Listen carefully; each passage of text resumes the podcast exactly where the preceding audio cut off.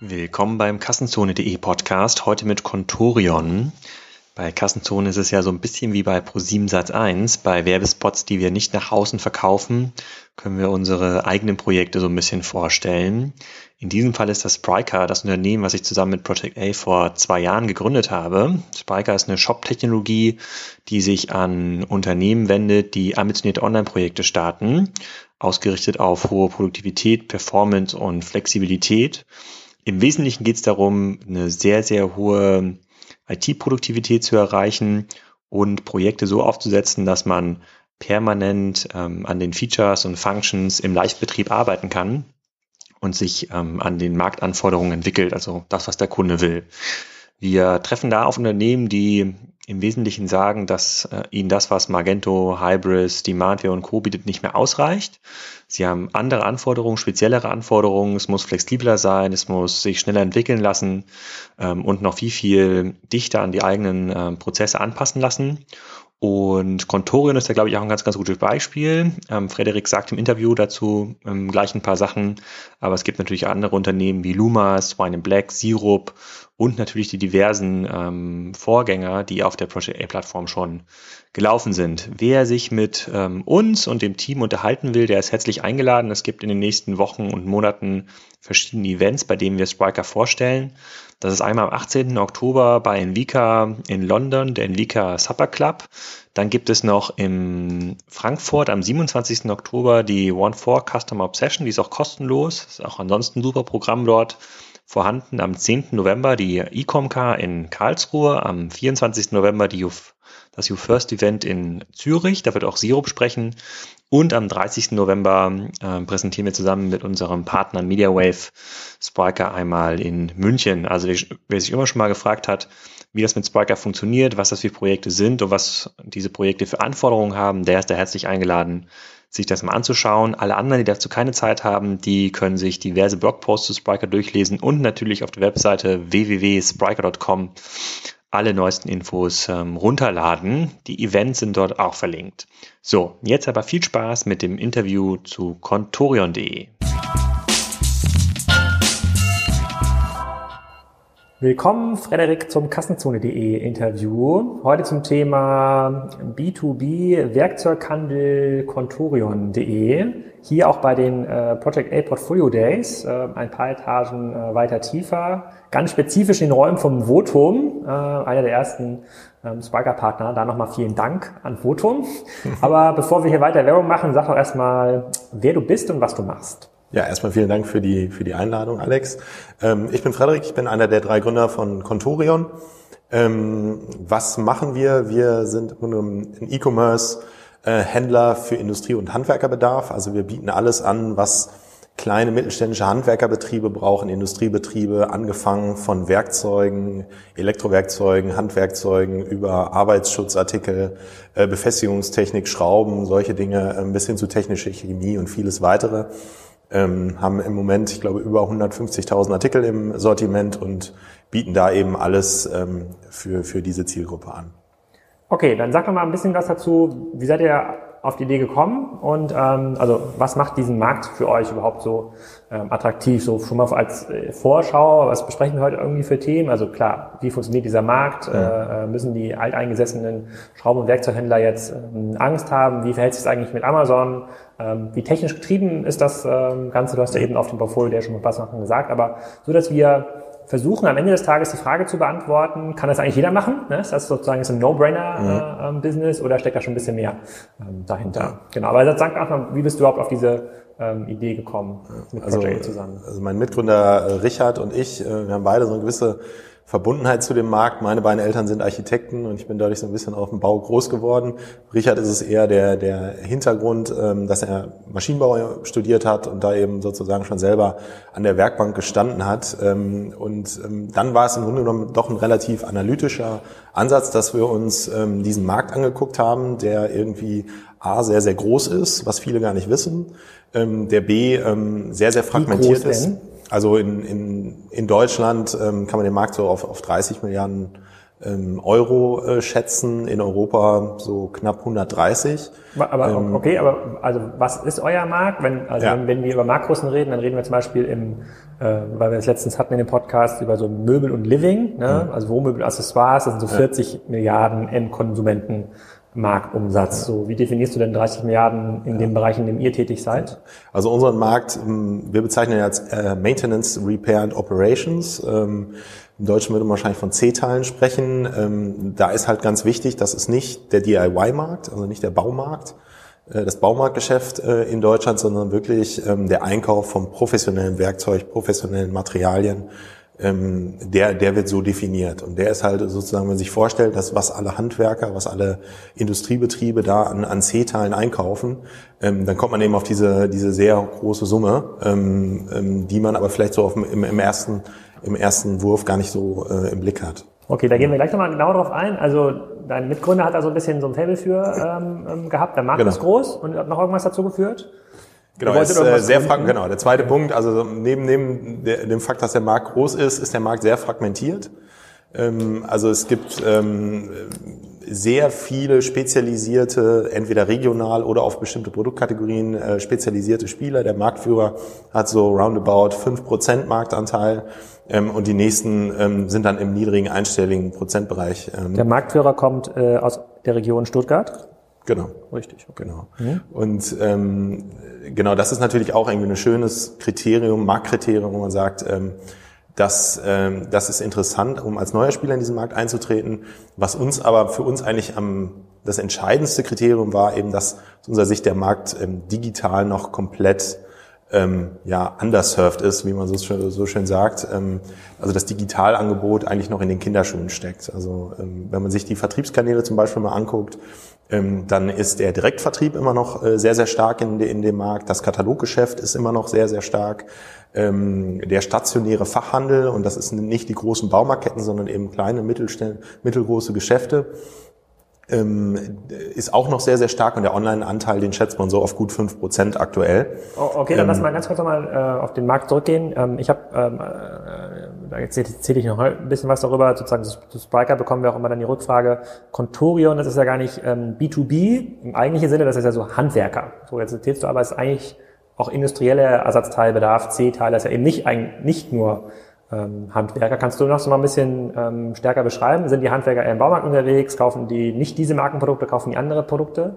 Ja. Ähm, und dann müssen, können wir im zweiten Schritt sagen, wo kaufen die bisher ein? Mhm. Beziehungsweise wo wird von den bisherigen Anbietern dieser Produkte, wie wird das bisher verkauft? Ja, also ähm, wir teilen das, also grundsätzlich ist es so, in Deutschland ist, ist, ist der Baumarkt und der sogenannte Fachhandel immer noch relativ stark getrennt, was Marken angeht, was Qualität angeht. Ähm, das ist in, im angloamerikanischen Raum ein bisschen anders, da vermischt das etwas stärker. Aber hier in Deutschland und Kontinentaleuropa ist das noch relativ stark der Fall. Heißt für mich als Endkunde, ich kann, wenn ich einen Akkubohrer im Baumarkt kaufe, kann ich nicht die gleiche Qualität kaufen wie im Fachhandel. Genau. Also zum Beispiel eine Marke, die wir führen, Festool, ähm, äh, eine unserer stärksten Marken, ähm, die gibt's einfach nicht im Baumarkt. Genau. Also die, die wenn weil ein selektives, die das nicht wollen? Nee, weil, weil die Marken das nicht wollen, weil ah. die ein selektives Vertriebsmodell ähm, ähm, verfolgen und ähm, da eben über den Fachhandel gehen. Genau. Und hat dann Festool, ich weiß das von anderen Marken, wie zum Beispiel Bosch, die haben ja so eine Profimarke und äh, genau. eine Endkonsumentenmarke. Haben, haben das, ist, das, ist das gängig? Hat Festool auch sowas, sozusagen den Akku vor, Akkuschrauber für den Haushalt? Oder gibt es die nur im äh, Profibereich? Festool ist eine, ist eine reine Premium-Marke. Bei Bosch ist es genau so, dass es die grüne Linie gibt, äh, die, die es bislang äh, im Baumarkt beziehungsweise überall gab. Die blaue Linie war die Fachhandelsmarke. Bosch ist jetzt allerdings ein spezielles Thema, denn die weichen das gerade auf. Die gehen mit der, mit der blauen Profilinie jetzt auch in den Baumarkt. Also, mhm. das ist vermischt in Teilen, aber, aber Bosch Blau ist da tatsächlich jetzt gerade auch ein Vorreiter an, auf der Seite. Ansonsten okay, ich immer noch relativ stark getrennt. ich mal bis auf eure Webseite, hier haben wir Festool hier, ähm, hier eingeblendet. Okay, das, okay, verstehe ich. Mhm. So, und die Handwerker ähm, oder die Leute, die C-Teile bei euch ähm, ähm, bestellen, das sind wahrscheinlich Handwerker, Handwerksbetriebe, Industriebetriebe, genau. ja, dann, ähm, also kann, das kann auch eine Schlosserei sein, ja. ähm, zum Beispiel. Ja. Wie haben denn diese Kunden, die bei euch kaufen, wir kommen auch gleich noch ein bisschen was zu euren Zahlen, wie kaufen denn die bisher oder wie kaufen die ohne Contorion ein? Also das ist sehr unterschiedlich. Das muss man, also das kann man nicht alles über einen Kamm scheren. Ähm, was, ähm, wenn wir es mal, wenn wir es mal ein bisschen aufteilen, Ähm, auch wir tun das sozusagen äh, klein, kleine bis Kleinstbetriebe. Ähm, die kann man eigentlich so beschreiben, dass sie ein sehr stark ja, B2C-ähnliches Kaufverhalten aufzeigen. Ja? Also in der Regel kauft dort der Eigentümer da noch selber ein, äh, dementsprechend preissensibel ist er ähm, und in vielen Teilen passiert das äh, eben dann noch ähm, auf einer Wochenbasis, je nachdem wie der Planung. Wie viele Mitarbeiter geht das so? Das geht so bis ähm, bis fünf Mitarbeiter, drei, mhm. vier, drei, vier, fünf Mitarbeiter. Ähm, danach ähm, startet für uns eigentlich so ein, so ein mittleres Segment, wo, wo oft äh, entweder ist es die Assistentin oder eben dann schon bei größeren Betrieben ähm, es einen dezidierten Einkäufer gibt, der sich, der sich um, um das Thema kümmert. Ähm, und je größer der Betrieb wird, desto wichtiger werden eigentlich Prozesskosten. Also ähm, ist die Ware verfügbar? Ähm, wie aufwendig ist es, das Produkt zu finden, nachzubestellen etc. Ähm, und ähm, das sind im Grunde genommen eigentlich auch schon so die beiden ganz großen Stellschrauben. Äh, Prozesskosten auf der anderen Seite und Einkaufskosten auf der anderen Seite. Und dann die Gewichtung dieser beiden Faktoren, die ändert sich dann sehr individuell von Betrieb zu Betrieb. Ähm, je nachdem, was für eine Größe es sich handelt, das ist sicherlich ein wichtiger Einflussfaktor.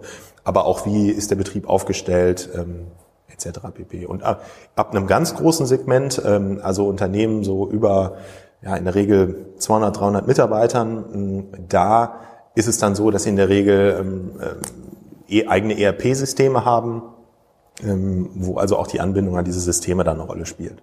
Genau, so ja, also sogenannte EDI-Schnittstelle genau, EDI da, über die, dann, über die, das klären ja auch äh, die großen Anbieter aus der Stuttgarter Region für sich so als, ähm, äh, als schwer ja als schwer aufbrechbaren äh, Markt, weil sie sagen, na ja, wenn wir einmal mit unserer Einkaufskondition, Einkaufslisten ähm, im SAP-System sind bei, hm. keine Ahnung, ATU, ja, mhm. äh, dann bestellen die für ihre 600 Werkstätten auf jeden Fall ihre ganzen Akkubohrer und ähm, Schrauben bei uns. Das macht für die im Einkaufsprozess gar keinen ja.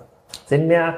Wenn ich also mir das anhöre, sage ich, hm, ja, das stimmt. Also wenn man sich so Einkaufsprozesse anschaut, ich weiß nicht, ob es vorne raus stimmt oder ob ein SAP oder die Systeme sich nicht dann auch wenn die sich dann weiterentwickeln und im Wettbewerb stehen, dann auch an Anbieter wie euch dann richten müssen oder direkt an die, mhm. ähm, direkt an die, Her äh, an die Hersteller. Haben denn die ähm, kleineren Unternehmen, der kleine Handwerksbetrieb bis fünf Mitarbeiter bis hin zum ähm, kleineren Industriebetrieb, 20, 30, 40 Mitarbeiter, haben die denn auch schon elektronische Bestellsysteme oder machen die das, oder ist eure Webseite da immer noch der primäre Kanal? Also es gibt zum Teil äh, vereinzelt ähm, äh, Software, die die nutzen, ähm, aber in der Regel beginnt das erst wirklich ab, ab, ab einer Größe von, von 200 Mitarbeitern plus.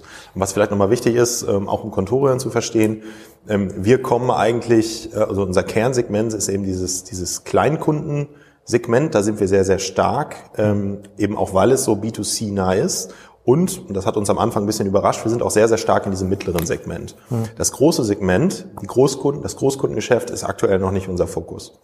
Ähm, da läuft sehr, sehr viel über Tenderverfahren, ähm, äh, ist dann in der Regel auch Margendruck. Was ist das? Tenderverfahren? Also wo, wo, wo einfach äh, Ausschreibungen ähm, stattfinden auf große Kataloge. Also wenn jetzt zum Beispiel DAX-Unternehmen da ähm, bestimmte Werkzeugkataloge ausschreibt, dann treten sozusagen große Anbieter dagegen an, die diese Bedingungen erfüllen können. Aber das ist jetzt nicht so ein margentechnisch ist ein wahnsinnig attraktives Geschäft und man muss eben genau diese elektronische Anbindung etc. alles sehr gut können.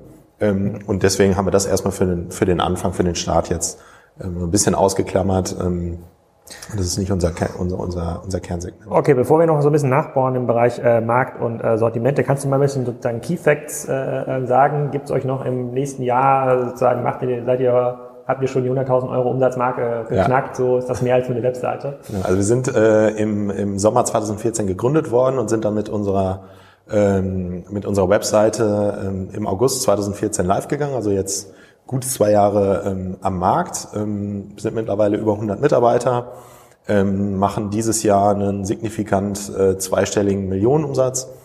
Und ähm, genau haben auch gerade eine größere Finanzierungsrunde abgeschlossen. Also insofern ist eigentlich alles das gegeben. Heißt, um bisschen ins Weihnachtsgeschäft kommt ja auf jeden Fall. okay. Mindestens, genau. Ähm, insofern ist dann, ja, eigentlich alle Fakten gegeben so, dass wir relativ positiv ins nächste Jahr und ins übernächste Jahr hineinschauen. Ähm, und ehrlicherweise das Feedback aus dem Markt ist auch sehr positiv. Also alle sehen eigentlich und haben verstanden mittlerweile auch, dass diese 5% Online-Anteil mal auf mindestens irgendwie 25% in den nächsten zehn Jahren ähm, anwachsen werden. Dieser Markt ist gerade komplett im Umbruch und ich glaube, Kontoren hat sich mittlerweile als ganz guter ähm, Spieler etabliert auch und, wird auch wahrgenommen so im Markt, dass wir da ja zumindest an der digitalen Front einer der Vorreiter sein können. Mhm. Aber ähm, wie war denn der Markt ohne euch strukturiert? Also klar, der Markt ist riesig, ne? also 30 mhm. Milliarden in C-Teile, ähm, das ist ja schon signifikant. Gab es da noch keine Webseiten, Online-Shops? Waren die nicht so gut? Äh, waren die teuer? War das in irgendwelche komischen, ich weiß noch, mit Stefan Grimm hat mir mal einen Podcast gemacht, äh, äh da ging es darum, äh, dass man sich als Kunde in solchen B2B-Shops oft so anmelden muss und dann was genau. runterlädt und dann so einen Fax zurückschicken muss, damit man die Preise bekommt.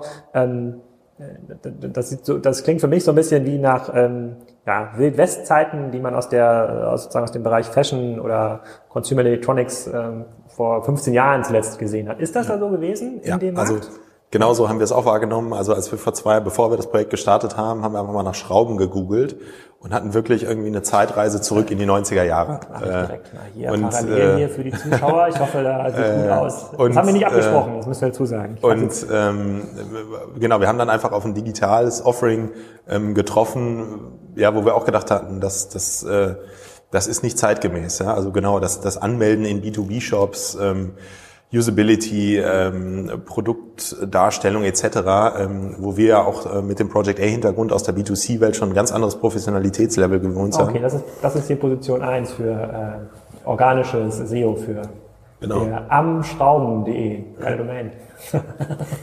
okay, genau. okay, so sieht das aus, dieser Markt. So sieht der Markt aus, genau. Und da haben wir gesagt, sozusagen mit dem Wissen und der Kompetenz, der Digitalkompetenz aus dem B2C-Bereich, das zu übertragen auf den B2B-Markt ähm, und dann natürlich anzupassen auf die Zielgruppe ähm, mit den entsprechenden Features und Funktionalitäten, die es dafür braucht. Ähm, da haben wir halt eine Riesenchance gesehen. Okay, das führt ja direkt zur Frage, also wir kommen gleich nochmal zu den Bestellkanälen. Was ist denn euer USP oder Feature Set, was es für euch attraktiv, also was es für den Kunden attraktiv macht, bei, ähm, bei euch zu kaufen? Wenn man mhm. mal zurückdenkt, ähm, bei diesem Event von Salando, so 2008, 2010, als die es richtig geschafft haben, im Markt Fuß zu greifen, da war das das Thema Auswahl, ne? Convenience mhm. und sozusagen deutlich performantere Technologien auch. Mhm. Also die hatten einfach so ein Data Mining deutlichen Vorteil gegenüber den ähm, Ottos und Co. damals ähm, und auch gute Performance-Deals ähm, gemacht. Ähm, und die äh, in anderen Bereichen, im Bereich Möbel hat es ja noch nicht so geklappt. Ne? Da, die haben aber auch, so ein Home 24 sieht sich auch im Bereich Auswahl und Convenience B2C. Ähm, nicht so sehr im Bereich Preis, also zumindest habe ich das noch nicht so wahrgenommen. Wie seid ihr denn auf, aufgestellt? Warum kauft der Fünf-Mann-Betrieb bei euch und nicht woanders? Also das erste ist tatsächlich auch äh, Sortimentstiefe und Sortimentsbreite. Mhm. Ähm, also wir haben irgendwie 100, über 150.000 Artikel im Sortiment. Äh, bei uns findet der Kunde ähm, alle Marken in verschiedenen Qualitätsabstufungen äh, und entsprechend unterschiedliche Ausführungen und das alles aus einer Hand. Das war schon mal sozusagen äh, ein erster USB zu sagen, wir wollen ein Angebot aggregieren. Das heißt, diesen anderen Shop, den wir gerade gemacht haben, am schrauben.de, das waren dann vor allem so Nischenshops Nischen, für bestimmte genau. Sortimente. Genau. Eben, passt eben auch zu diesem sehr fragmentierten Markt, ne? dass dann der Anbieter für Arbeitsschutz, der hat dann seinen Arbeitsschutzartikel angeboten und andere haben halt andere Kategorien angeboten. Das war sozusagen der erste, ähm, der erste Schritt und der nach wie vor, glaube ich, ein wichtiger Mehrwert ist. Mhm. Ähm, das ähm, zweite ist natürlich der Preis. Also gerade wenn, äh, wenn man über andere Vertriebskanäle nachdenkt, die einfach deutlich teurer sind, dann bietet ein digitaler Bestellweg einfach eine andere Kostenstruktur und den Preisvorteil können wir natürlich auch an den Kunden weitergeben. Und das dritte und wichtigste aus meiner Sicht. Hast du da, hast du da kann man das in irgendeiner Form quantifizieren? Also ich meine, wenn ähm, der klassische, also um den Vergleich zu geben, im klassischen Konsumgüterbereich, FMCG, ähm, haben, die beobachten quasi den Effekt, dass in der Nicht-Internet-Zeit, Listung bei Karstadt, ja, von irgendeinem Pfannen- und Töpfhersteller, ähm, da sind sie in der Regel an UVP geblieben, ja, so haben quasi ähm, äh, ein gutes Geschäft für beide, für den Händler und für den, äh, für den Hersteller und in der Sales-Saison sind dann mal sozusagen 10, 20 ähm, Prozentpunkte ähm, ist das mal runtergegangen. In der Online-Welt, in der Amazon-Welt sind viele äh, klassische Hersteller ähm, liegen so zwischen 25 und 45 Prozent gegenüber dem UVP. Ne? Das heißt, der UVP eigentlich ja keine ähm, Relevanz mehr hat. Wie ist der Unterschied bei euch? Also wenn ich jetzt bei Contorion ein Festool-Produkt kaufe versus einen klassischen Wettbewerber, der noch eine Webseite hat, kann man das überhaupt so messen? Kann man messen, ähm, also sozusagen, ähm, das ist jetzt gerade jetzt beim, beim Thema Elektrowerkzeug, wo, wo bekanntermaßen auch keine Riesenmargen verdient werden, ähm, ist das, ist das so, so, so knapp im zweistelligen ähm, Okay. Prozentbereich. Aber ist ja signifikant. Aber das ist bei größeren, teuren Produkten natürlich ein Faktor. Was da halt auch wichtig ist, ähm, nochmal zu verstehen, ist, dass es sehr abhängig von der entsprechenden Produktkategorie ist. Also ähm, dieser Preisvorteil jetzt im Bereich Elektrowerkzeug, der ist absolut gegeben ähm, und ähm, der ist auch wichtig, ähm, weil das für den Kunden relevant ist, wenn er online sucht. In anderen Produktkategorien, also jetzt mal das Beispiel Schrauben, Befestigungstechnik, da kommt eben das, das dritte Thema ähm, äh, zum Tragen, nämlich das Thema Prozesskosten. Ähm, wie einfach ähm, ist es denn, das richtige Produkt zu finden, zu bestellen und dann hinterher auch wieder zu bestellen? Ja? Ähm, weil da will der Kunde eigentlich, da ist es ihm jetzt nicht ganz so wichtig, ob das äh, Produkt jetzt nochmal fünf Prozent äh, teurer oder, oder günstiger ist, sondern es muss verfügbar sein, es muss da sein. Ähm, das äh, ist also auch nochmal wichtig zu verstehen in unserem Markt. Und da glauben wir halt mit unserem digitalen Angebot, ähm, das fängt an bei guten, guten Strukturierungen, Subfunktionen auf der Webseite. Ähm, Wie verfügbar sind die Produkte? Habt ihr ein eigenes Lager? Das ist unterschiedlich. Also ähm, Großteil unserer Produkte sind, äh, ist innerhalb von zwei Tagen lieferbar. Ein bis zwei Tagen lieferbar. Ist das gut für B2B? Das ist, das ist in Ordnung. Also was, wir, wir können natürlich damit nur einen geplanten Bedarf irgendwo abdecken. Also wir haben jetzt nicht den, die, die, den Markt, den ungeplanten Bedarf. Also ich, ich frage nur deshalb, weil die ähm, eure älteren Wettbewerber sagen ja, ja, dieses Service-Level, was der klassische ähm, B2B-Handel aufgebaut hat, das ist so schwer zu schlagen, wenn der Handwerker oder Dachdecker auf der Baustelle uns anruft, dann haben wir nachmittags, äh, ist die Palette ähm, vor Ort. Und deswegen ist sozusagen dagegen ist zwei Tage relativ lang. Und gegen die, ähm, gegen das, was wir aus dem B2C-Handel kennen, da ist ja, wenn ich mir heute irgendwas auf Amazon aussuche, ist ja auch morgen da, oft. Zurzeit nicht, möchte ich hier an dieser Stelle nochmal kritisieren. Das hat funktioniert bei meinen Bestellungen nicht.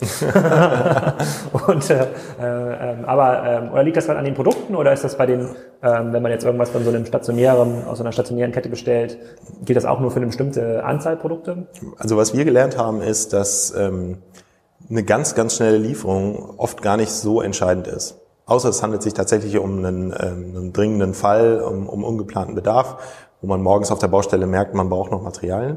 Ansonsten ist es für Kunden eigentlich völlig okay, wenn die Ware am nächsten oder am übernächsten Tag da ist. Das Wichtige ist, man muss Liefertreue zeigen.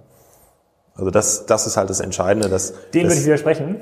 Ich sage dir warum. Also äh, nicht sozusagen, eure Daten zeigen das wahrscheinlich. Ich, hab, äh, ich, ich, äh, ich hab, führe oft Diskussionen zum Thema, ähm, wir haben ja immer dieses, dieses, die, diese Triangel Preisangebot Verfügbarkeit. Ne? Sozusagen Mhm. diese, die in diesen Bereichen führen sind. Ihr seid jetzt sozusagen im Preisbereich wahrscheinlich gut mit dabei. Ihr habt jetzt ein äh, hohes Angebot, also hohe Angebotsbreite und Tiefe und Verfügbarkeit.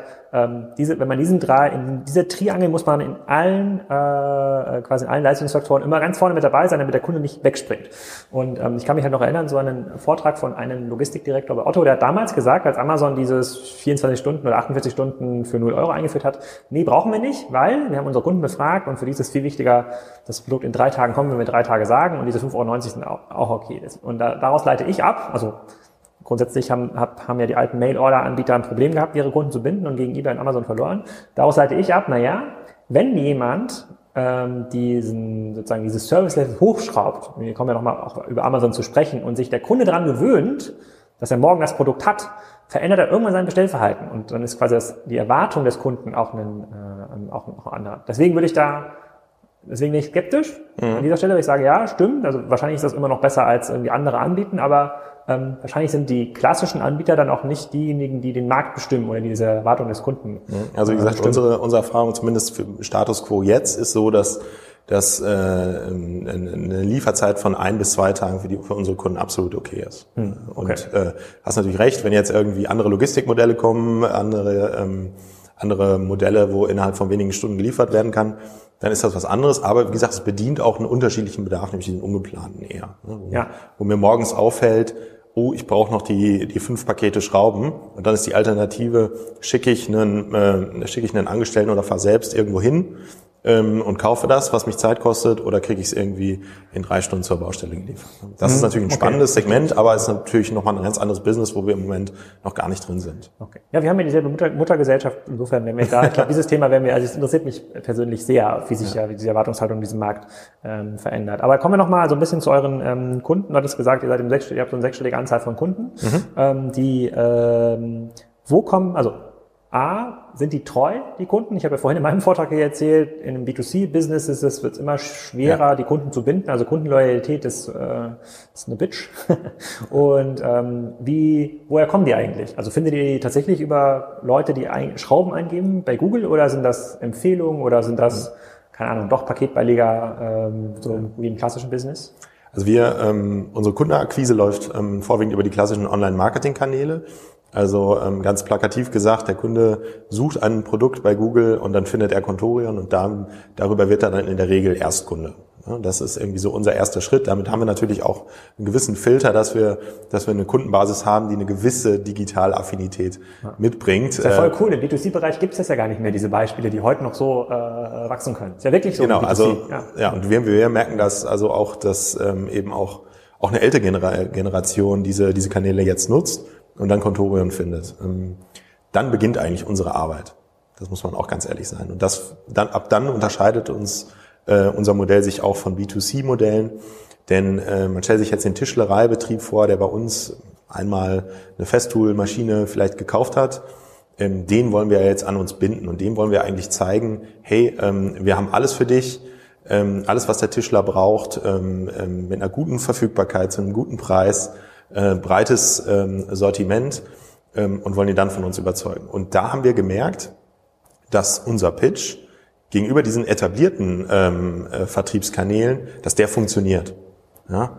Ähm, und hm, warte mal, äh, komm, da komme ich gleich nochmal zu. Ähm, ganz kurz die Kundenkanäle mal abschließen. Also im Wesentlichen Perform also Performance Marketing, klassische mhm, Kanäle. Mhm, genau. Ähm, habt ihr so markenbildende Kanäle oder ihr, äh, so Social Media, TV-Werbung, würde das für euch funktionieren? Ist das irgendwas, was ihr macht? Also wir machen da kleinere Tests. Ähm, aber das ist, ist noch nicht signifikant. Und was wir merken, das Suchvolumen in unserem Bereich ist so groß, ähm, dass wir eigentlich konstant eine signifikante Menge an Neukunden akquirieren können. Mhm. Das ist im Moment nicht unser Engpass. Also neue Kunden zu gewinnen ist nicht, nicht der Engpass. Wo wir uns darauf konzentrieren, ist genau dieser zweite Schritt, über den wir da gerade gesprochen Traum, haben. Das hört man gerne. Das hört man ähm, so selten heutzutage noch. Aber die, okay, dann, dann, dann gehen wir nochmal auf die Kundenbindung, also ja, sozusagen euer, genau. euer CRM. Das habe ich noch nicht verstanden. Also der Handwerker hat, der hat jetzt äh, nach dieser bestimmten Festomaschine gesucht oder irgendwie nach Kapp- und Gärungssäge und äh, ähm, hat dann was von Metabo gekauft. Äh, doch, habt ihr auch. Ähm, und die ähm, hat die Maschine dann, so, wie bindet ihr den? Ist das so Newsletter, ruft er den an, ähm, kriegt er irgendeinen Stick von euch, bei dem er irgendwas vor Ort scannen kann? Also was ist das, was ist B2B-Kundenbindung? Ja, also das äh, fängt im Grunde genommen an mit einer, mit einer sehr datengetriebenen Segmentierung, wo wir unsere Kunden eigentlich mh, ja, danach segmentieren, was für ein Potenzial sie haben und dann wird der entsprechende Marketingmix ähm, angewendet. Das fängt an bei den klassischen kostengünstigen ähm, Online-CRM-Kanälen, also E-Mail-Marketing ist nach wie vor ein wichtiges Instrument in unserem Bereich. Ähm, das kann aber auch hingehen zu, zu, zu Direct-Mailings. Ähm, und was bei uns auch, äh, was äh, sehr gut funktioniert hat, ist ähm, das Telefon. Also wir haben, und das ist auch ein ganz wichtiger Baustein von Contorion, wir wollen für Kompetenz stehen. Das soll sich zum einen zwar auf der Website widerspiegeln, aber wir haben tatsächlich auch Angestellte, die einfach Ahnung von unseren Produkten haben. So, und das heißt, dann ähm, kann es halt sein, dass der Tischlereibetrieb auch mal von unserem äh, Mitarbeiter angerufen wird ähm, und der ihm dann einfach mal, der uns natürlich auch nochmal vorstellt, ihm nochmal erklärt, warum Contoro eine Alternative sein kann und ihm vielleicht auf sein Produktspektrum auf sein Produktspektrum, was er regelmäßig einkauft, einfach nochmal ein, noch mal ein Angebot macht, wo er dann, wo der Kunde dann vergleichen kann. Da gehen wir dann in dem Moment eigentlich in, erst in Konkurrenz mit den klassischen etablierten Offline-Spielern. Also Erstkundenakquise, im klassischen Online-Marketing mit der, gegen die Online-Konkurrenz. Im, äh, in der, im, Im CRM gehen wir dann eigentlich in die Konkurrenz mit den etablierten Spielern. Okay, bevor wir nochmal zur Online-Konkurrenz mit A kommen, die ähm, Ihr habt ja gerade einen, äh, ein stationäres Geschäft eröffnet und nährt damit natürlich wieder, das ist natürlich schwierig für mich bei diesen Vorträgen, nährt damit natürlich wieder die Hoffnung auf die Rückkehr und Rückbesinnung ja. des stationären ja. Handels. Jetzt sag mal, warum habt ihr das gemacht? Ja. ja und quält mich damit. Äh, Und was sind, das ist jetzt noch nicht so lange, ne? So ein paar ja, genau. Wochen. Genau. Jetzt, ja, was äh, sind so die ersten Erfahrungen, was sind die Ziele da? Ja. Also ähm, wir haben das Ladengeschäft aus verschiedenen Gründen äh, eröffnet. Der wichtigste ist, dass wir näher an den Kunden herangehen wollen. Mhm. Also für uns ähm, ähm, wir machen das ja auch in der Online-Welt so, dass wir alles zunächst einmal verproben äh, mit dem Kunden, bevor wir es in irgendeiner Form ausrollen. Ähm, und da haben wir gemerkt, das persönliche Gespräch mit dem Kunden ist extrem wertvoll. Da können wir extrem viel von lernen. Ähm, und da ist natürlich unser, unser Ladengeschäft jetzt einfach ja, eine wahnsinnige Informationsquelle für uns. Das ist der erste wichtige Punkt. Der zweite wichtige Punkt ist, es ist natürlich ein Marketinginstrument. Und das müssen wir jetzt über die Zeit messen. Irgendwo so ein Randgebiet von Berlin, oder? Genau, in, in, in Steglitz, äh, Steglitz, gegenüber vom großen Baumarkt. Äh, ah, sehr klug. Genau, haben wir quasi den, den. Hat sich der Baumarkt bestimmt gefreut, dass Sie da sind. Das Fachhandelsgeschäft ja. eröffnet. Ähm, genau, und äh, also in, genau, in zweiter Instanz ist es ein Marketinginstrument. Also für uns wird spannend zu sein, A zu messen, ähm, wie funktioniert Neukundenakquise über das stationäre Geschäft und die Kunden danach in den Online-Kanal ähm, zu lenken das ist, der, das ist die eine Richtung und die andere Richtung, die. Ah, okay, und dann spielt auch die Baumarktnähe eine Rolle, weil da sind ja potenziell auch ähm, eure Kunden, also sozusagen auch Kleinstbetriebe, Handwerker, die sich dort eindecken, die mal sagen, okay, Kontorien habe ich schon zwei, drei Mal gesehen, habe ich im Branding, hatte ich schon, habe ich mitbekommen. Schau ich da mal rein, die gibt's ja wirklich, ist, äh, die, die haben echte Produkte. Okay, das kann ich nachvollziehen. Das, dann macht ja so eine Baumarktnähe auch total viel, äh, total viel Sinn. Und genau. dann ist es ja, also Tarek sagt ja immer hier mit Edited, das ist so wie ein SEA-Kanal.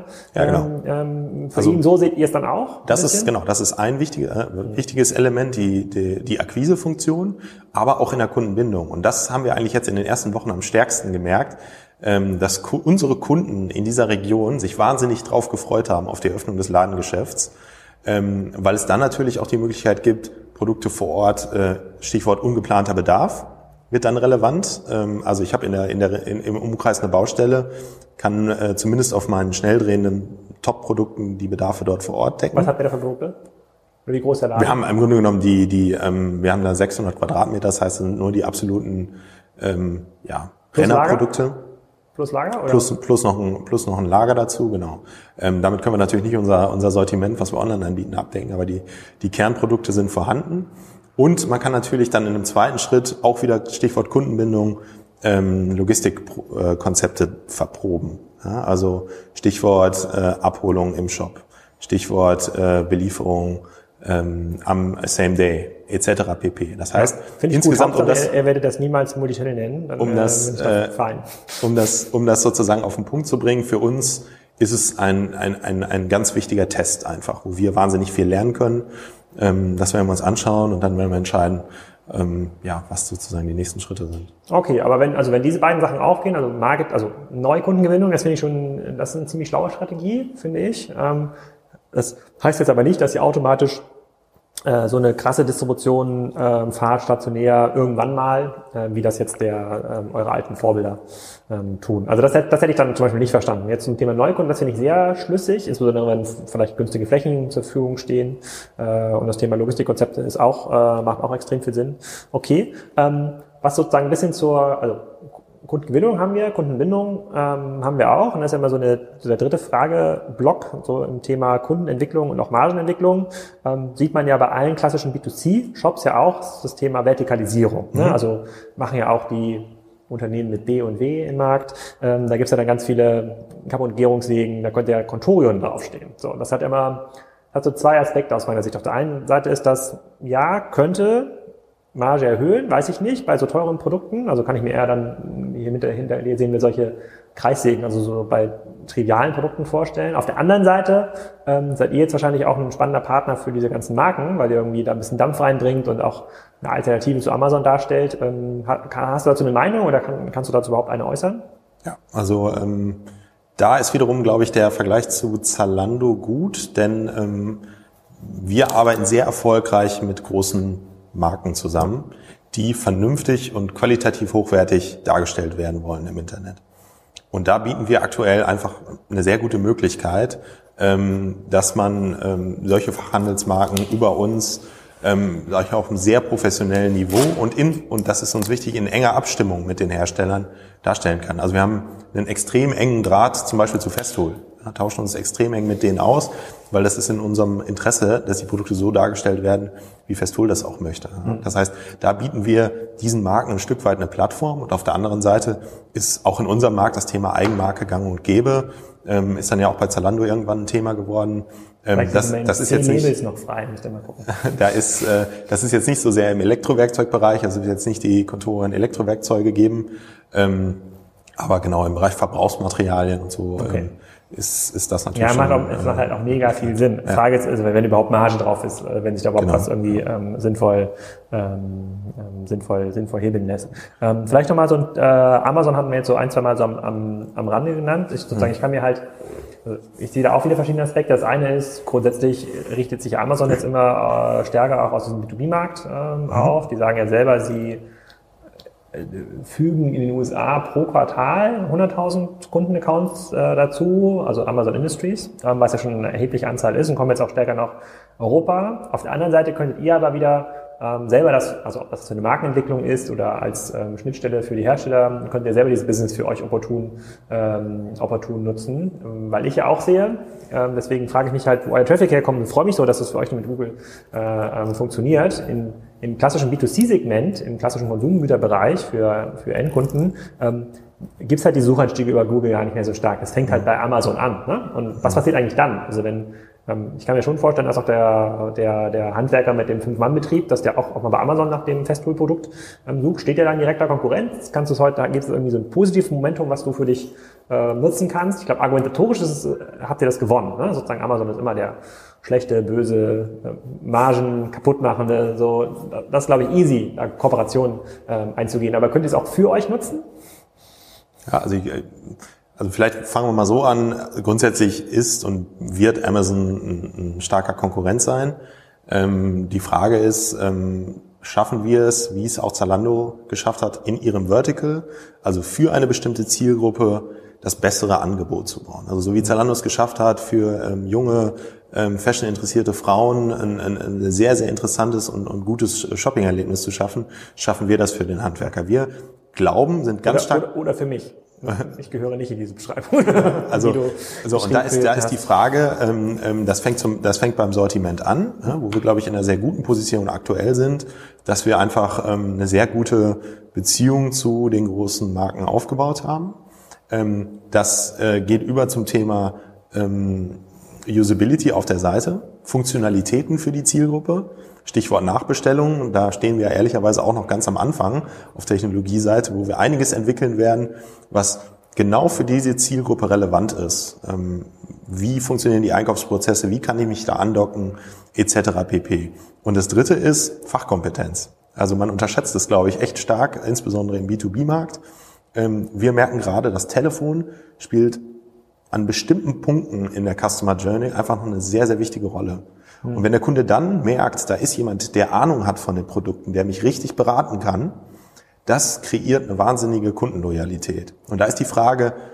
Aber machen das denn nicht die alten Unternehmen, die jetzt angegriffen werden, das klären die doch für sich. Absolut, aber da, das ist eigentlich, da verbinden wir das Beste aus beiden Welten. Also zum einen die Produktkompetenz, die die etablierten Spieler auch haben, ähm, dass die Sortimentsqualität etc.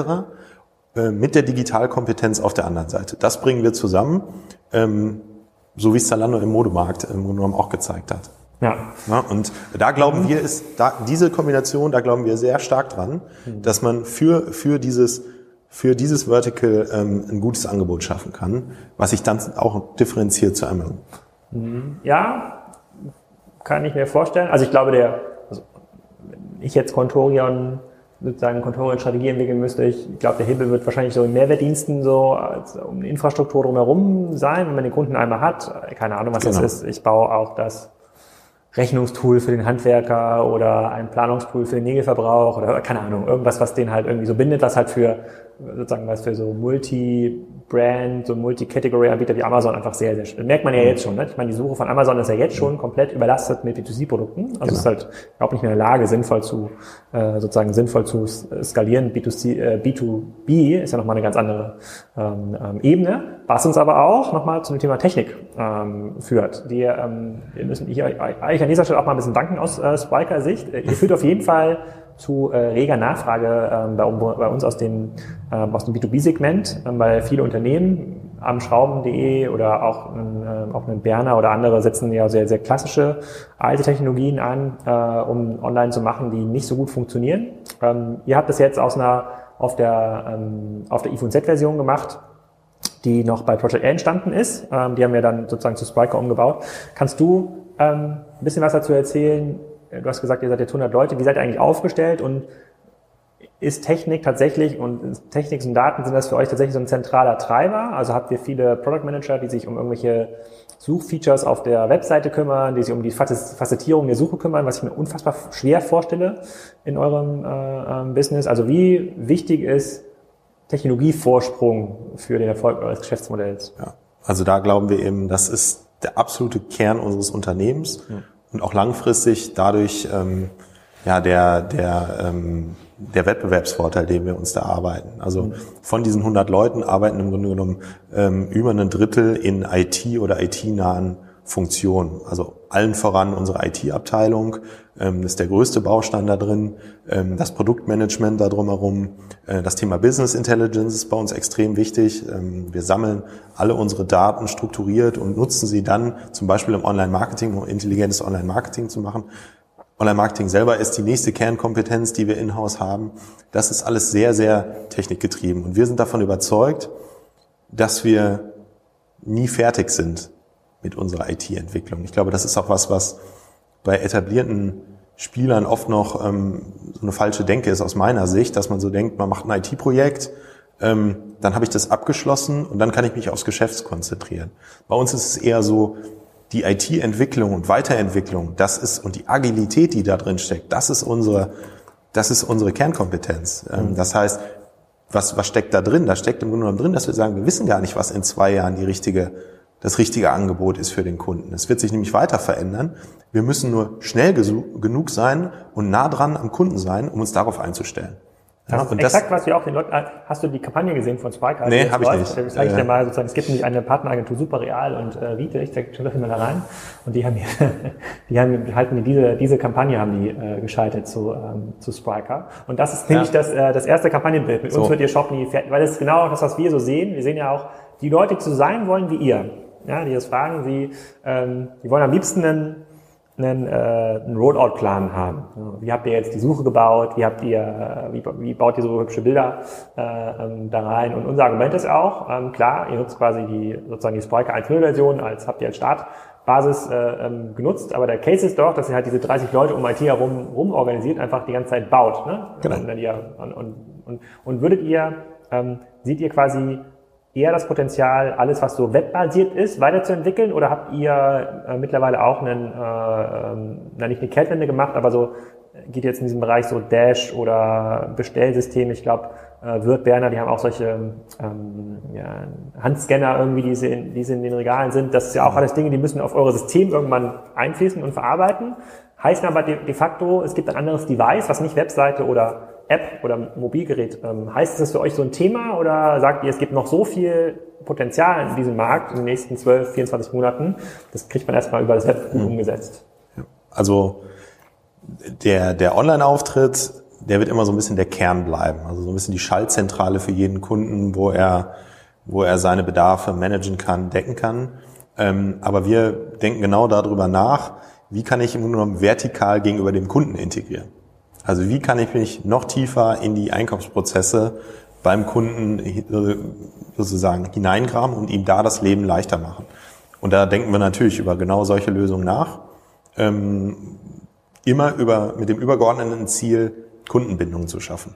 Ja, denn, ist denn das ist, ist, also ich habe das noch nie sozusagen live gesehen, diese EDI-Schnittstellen sozusagen an SAP. Wäre es technisch schon schwierig überhaupt, wenn man an diesen Ausschreibungsverfahren teilnimmt, diese Dinge da reinzuliefern? Das ist technisch keine, keine Rocket Science ähm, und auch diese ne, habe ich am Anfang erwähnt. Das größere Segment, das werden wir uns auch irgendwann vornehmen. Mhm. Ähm, das ist einfach nur eine Frage der, der, der Prioritäten ist und wie attraktiv ist das Geschäft, das du da machst und wie, mhm. wie kannst du dich da differenzieren. Und wir glauben, die Differenz, das Differenzierungspotenzial ist im kleinen und mittleren Segment eigentlich viel größer.